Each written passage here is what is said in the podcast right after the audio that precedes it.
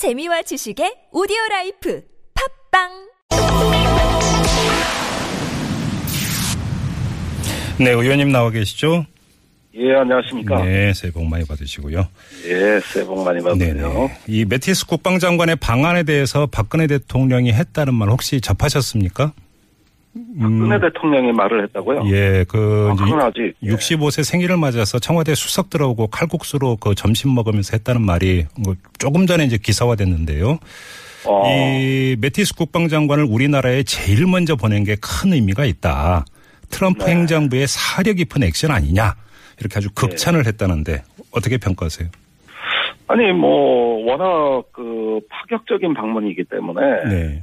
어, 극찬까지는 아닐지라도, 음흠. 이건 뭐 예사로운 일은 분명히 아니다. 네. 이게 아마 미 국방장관 첫 방문지로 그것도 취임 직후에 이렇게 방문하는 거는 제가 알기로는 한 1994년에 네. 당시 윌리엄 코엔 음, 클린턴 정부의 네. 그 국방장관 이후로 처음 있는 일입니다.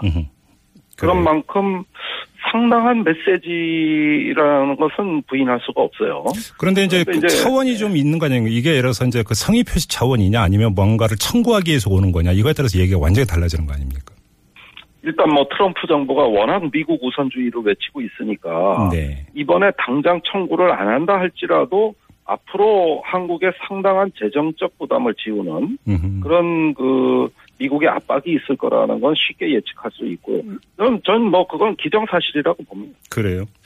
예. 지금 의원님께서 이런 말씀을 하신 적이 있습니다. 이 사드는 시작에 불과하고 이 한미 네. 국방장관 회담에서 치명적인 공격 무기에 한국 추가 배치가 거론될 것 같다. 이렇게 전망하신 바가 있는데 뭐 구체적인 내용을 갖고 있으면서 이런 말씀을 하신 건가요? 예, 제가 그 메티스 장관의 방안이 결정될 무렵에 미국에 있었어요. 아 예. 어, 태평양 사령부에서 그, 어, 이 국방장관의 방한 문제도 그 군 관계자들하고 거론했던 사항들입니다. 예 예. 그런데, 어, 우리 정부가 자꾸 이제 사드라는 방어 무기를 배치했으니 무언가 좀 공격 무기도 한반도에 추가 배치해 달라. 음흠. 이게 이제 우리 이순진 합참의장이 미국의 에, 전략 자산을 한국에 배치해 달라는 요구 사항의 실체입니다. 아, 어제 뉴스화 그러니까- 됐던 게 바로 이 내용이었는데요. 예 예. 그렇습니다. 네. 그래서 오늘도 미 합참 의장한테 또 그런 말을 반복했죠. 네. 그렇게 봤을 때, 에, 이 전략 자산 하나 배치에 목을 매는 한국에 대해서 음흠. 미국이 여러 가지 이런 전력도 있다, 저런 전력도 있다 하면서 사실상 전략 배치에 한반도 배치를 흘리고 있는 상황이에요. 근데 여기서 전략 자산이라고 하는 게 뭘 뜻하는 겁니까? 전략 자산이라는 거는 단순한 미 국방장관 차원에서 배치가 결정되는 무기가 아니라 예. 적어도 미 대통령 차원에서 어. 이 결정을 해서 이 중요한 지역 안보 정세에도 영향을 줄 수 있고 네. 또 상대방으로 하여금 대비하지 않을 수 없도록 만드는.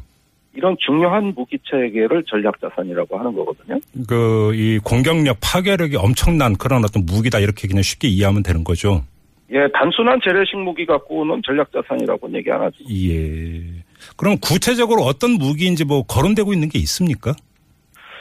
어, 일단은 태평양 사령부 방문 당시에는 미국이 세 대밖에 갖고 있지 않다고 알려진 네. 어, 주말 특급 구축함. 아, 구축하며. 뭐- 예. 예, 중국도 예민하게 반응하지 않을래야 않을 수 없나. 어. 어, 그런 그, 이게 뭐 바다의 피라밋이라고도 하고, 그 최종 종결자라고도 얘기하는, 오, 어? 그 구축함인데, 통상 제일 좋은 구축함을 이지스 구축함으로 알고 있지만은, 예, 예. 이것은 훨씬 크고, 오. 또 미래 미사일 방어 자산으로도 활용될 수 있는 중요한 무기입니다. 아, 예. 예, 이런 게 거론되고, 또 우리 합참의 경우에는 B-52 전략 폭격기라든가, 음흠. 또는 F-22 스텔스 전투기라든가, 네. 이런 그 공격 무기들을 선호하는 것으로 꾸준히 지금 이야기되고 있습니다. 그러면 이야기 되고 있는 게 이렇게 이제 중요한 전략 무기를 한국 보고 사라 이런 이야기입니까, 그러면? 아, 그 얘기는 아니고요. 네. 한국 보고 사라는 이야기는 한미 양국 어디에서도 아직 나오지는 않아요. 예. 그게 아니라 한국의 에, 함정 같으면 한국 어, 기지를 모항으로 해서 상시 배치하거나 아, 예, 예. 아니면은 저 순환 배치라도 좀 하자. 음. 자주 오는 거. 네, 네. 이런 거라도 좀 하자 이 얘기예요. 예. 근데 이제- 그것도 최근에 미중 정세를 감안했을 때는 네. 이 지역 내에서 굉장히 중요한 의미가 있습니다. 어. 지금 미 3함대 항모 칼빈슨호가 이미 어, 아시아 태평양 지역으로 출동을 한 상황이고요. 네. 중국도 이에 대비해 가지고 둥펑 미사일이라고 최신형 전랑 미사일을 공개하고 있거든요. 네. 이런 상황들은 미중 간에 지금 거대한 게임이 진행되고 있다는 뜻입니다. 어허. 그러한 때 이제 전략 자산이 한반도로 들어오는 거는 어, 상당히 지역 정세에 중요한 의미가 있습니다. 그러면 이게 이제 그 미국과 중국과의 그 긴장 관계가 더 가팔라지고 그 틈에 우리나라가 다시 또 놓이게 된다 이런 이야기로 연결이 되는 건가요? 그게 바로 이 전략 자산 논의에서 우리가 간과할 수 없는 함정이라고 저는 생각이 들어요. 예. 이렇게 국내에도 우리 탄핵 정국으로 이제 대선을 앞둔 뒤숭숭한 상황에다가 예. 또미 중간에도 굉장히 지정학적 민감성이 고조돼 있는 곳이 바로 지금 한반도입니다. 네. 그러다 보니까 이런 큰 게임에 점점 연루되어가는 이런 구조로 치닫고 있다는 것은 음흠. 어, 중장기적인 관점에서 대한민국 안보를 위해 저는 상당히 우려할 만한 일이라고 보고 있어요. 혹시 그 매티스 장관이 방안을 해서 뭔가 이 트럼프 대통령이 대선 때 계속 이야기했던 방위비 증액 이 요구를 할까요? 아, 저는 첫 방문에서 그러한 요, 어, 일은, 어, 없을 거라고 봅니다. 어, 너무 무리한 발상이라고 보여지거든요. 예. 그런데 문제는 트럼프 정부가 워낙 예측불허라서.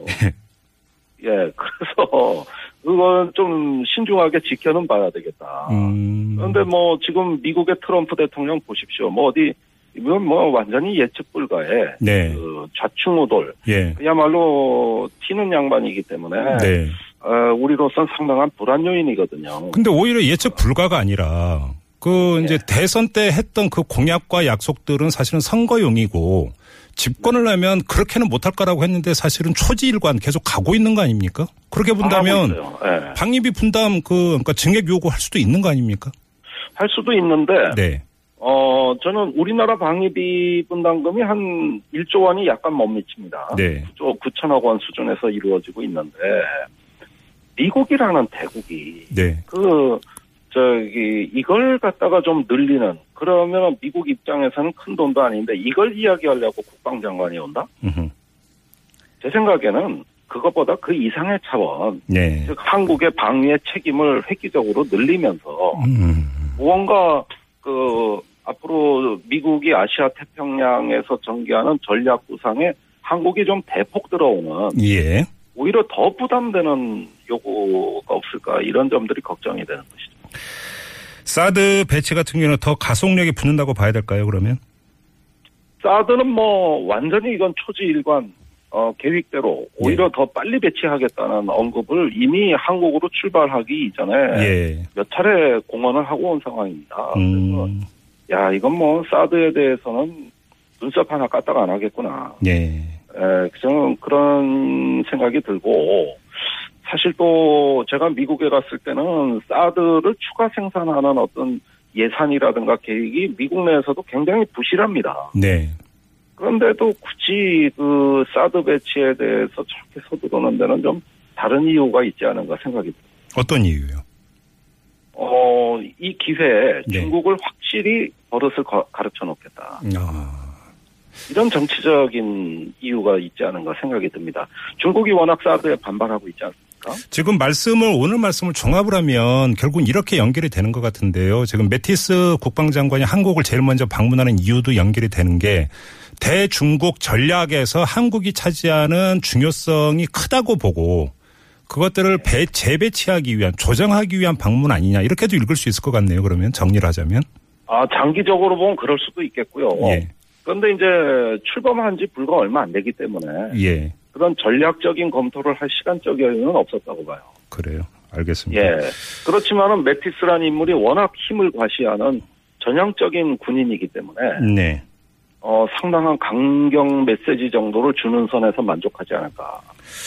이 메티스 장관 개인의 어떤 캐릭터 좀 여쭤봐야 될 건데 별명이 매드독이라면서 이거 우리말로 번역을 해야 되는지 참 뭐합니다만 아무튼 번역을 하자면 미친 개 이게 별명이라면서요 맞습니까? 맞습니다. 어떤 사람입니까? 어, 이 메티스라는 그 사람의 이름을 알린 거는 오바마 정부 때 네. 이제 2013년입니다. 그때 오바마 대통령이 이라크에서 병력을 상당한 규모로 감축하려고 그랬어요. 예. 그러니까 즉각 반발하면서 막말을 퍼붓거든요. 기자들한테. 이때 지휘가 뭐였는데요? 중부군 사령관입니다. 아, 이라크 네. 중동을 담당하는 어, 혀- 어, 가장 책임자라고 할 수 있죠. 네네. 그런데 뭐 어, 막말을 퍼붓고 대통령한테 대들어 버리니까 경질시켜 버렸거든요. 아, 아, 예, 예, 기억납니다. 그럴 정도의 어떤 전형적인 솔저, 이, 즉, 군인의 정신으로 무장된 사람이다. 예. 그러니까, 이렇게, 일각에선 다른 분석도 있습니다만, 제가 보기에는. 전형적인 군인이다. 네. 그렇게 생각이 들어요. 매파 중에 매파다 이렇게 보면 되겠네요, 그러면. 뭐, 상당한 매파죠. 이게 전통적인 군인상이다. 매파가 아니라 그럼 자고우면하지 않는다. 이런 뜻이. 매파가 아니라 독수리파군요, 독수리파 그러면. 목소리파죠. 네. 네. 알겠습니다.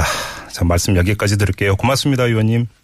네, 감사합니다. 네, 지금까지 국회 국방위원회 소속 정의당의 김종대 의원과 함께 했는데요.